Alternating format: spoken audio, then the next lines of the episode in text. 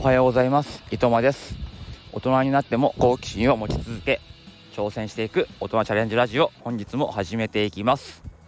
えー、本日8月16日ということで、えー、夏休みも、えー、もう後半ですね。あと残り半分となって、えいます。で今日はですね、え夏休み、ま、というか、まあ、下半期ですね。年末までの大人チャレンジ2つをお話ししたいと思います。えー、1つはですね、え、ハーフマラソンに挑戦ということです。え、以前もね何度か放送しましたけども、え11月の、え下旬に、えハーフマラソン、え初めて出場する予定です。これまではねあの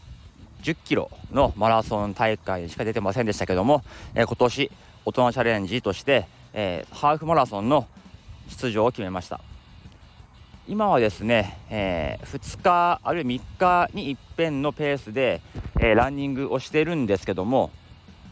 まあ、この暑さのせいにしていいかわからないんですが、えー、かなり、えペースが落ちていますね。うんまあ、普段走れてるところでもすぐバテてしまうとかこのペースだとそのハーフマラソンの最低のライン、まあ、失格になってしまうラインを超えてしまうかなっていうタイムなんですよね。だからここちょっとねあと3ヶ月ちょっとありますのでなんとか頑張っていかなければいけないかなという、えー、チャレンジです。一応、まあ、タイムというよりも完走を目指してる大人チャレンジです、えー、2つ目です。こちらも結構ね、えー、勇気がいる勇気と、え決断が必要な、えチャレンジでした、え何かと言いますとまあ、YouTube 講演家の鴨頭嘉人さんという方がいらっしゃいますよね、えー、 Voicy でも毎日更新されています、えー、あの方のダイナミックスピーキングアカデミーという話し方のセミナーを、受講しようと思いました。あの鴨頭さんの Voicy は、フォローはしているけども毎日聞いてるほどではなかったんですよねこれまでは。ただあの今年の5月ぐらいに行われたあと CryptoNinja フェスティバルのイベントに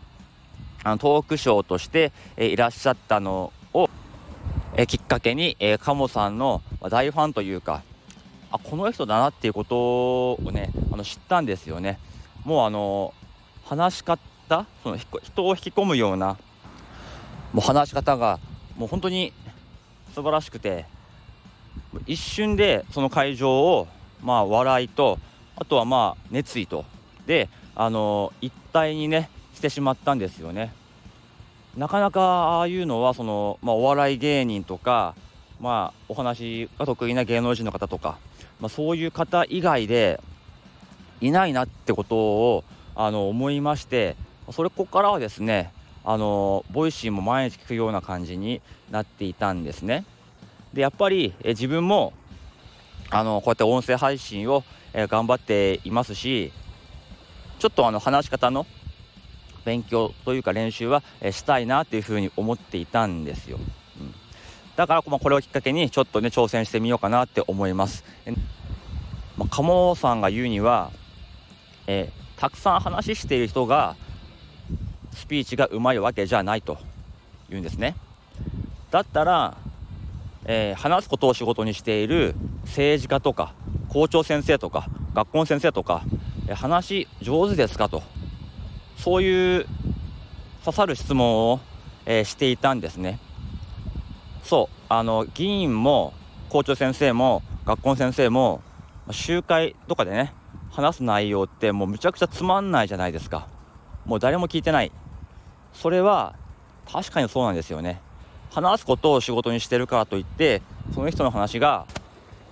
人を引きつけたり感動させたりする内容ってないですよね。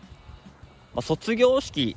なんかの時はもしかしたら、えー、感情っていうね、えー、もう一個の要素が加わって、まあ、何を言っても感動するような空気は作ることができるかもしれないですけども毎回同じ高いレベルでいいお話をするっていうのは、えー、まあ、たくさん話してるからといって身につける身につく力ではないと思うんですよね。まあ、確かにと思ってここはちょっと奮発してあの25万円かかるんですけども、え受講してみようと思いました、え鴨頭さんがいつもおっしゃってるのはあ最大の投資っていうのはで一番レバレッジの効く、えー、投資っていうのは、えー、自己投資だっていうんですよねこのハーフマラソンもスピーキングアカデミーもきっとこのチャレンジを1回することで今後の人生ねずっとあのー、まあ、自分のね生活次第ではありますけどもずっとこう力となって残るもの、えー、1年後2年後相当レバレッジの効いた投資の結果になるんじゃないかなっていうふうに思ってます。ね、あの時挑戦していたからこういうところに今自分を立っているんだっていうふうに、えー、振り返ることがねできるように今年の後半の大人チャレンジこの2本ハーフマラソンとダイナミックスピーキングアカデミーこれを頑張ろうと思います。特にね2個目の方なんか、ま、僕もね音声発信をしていますので聞いてる方からもね全然違うねっていうふうに、えー、言われるようにしなければいけないですよね。こいつ全然変わってねえじゃねえかっていうそういうふうにはならないようにしなければいけないなと思います。ここでね宣言をしておきます。の本当はですねもう一個としてあの池早さんの SNS とかのえ、ー、とコンサルのオンラインサロンも、えー、検討したんですよね。でもねあれもこれもっていうのはちょっと時間的に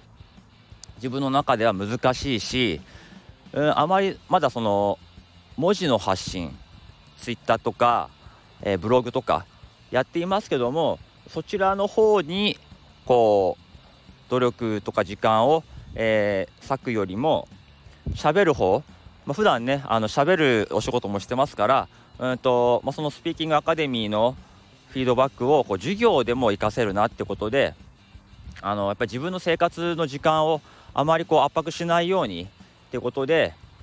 今回ちょっとあの池早さんの、えー、オンラインサロンの方のチャレンジは諦めましたけども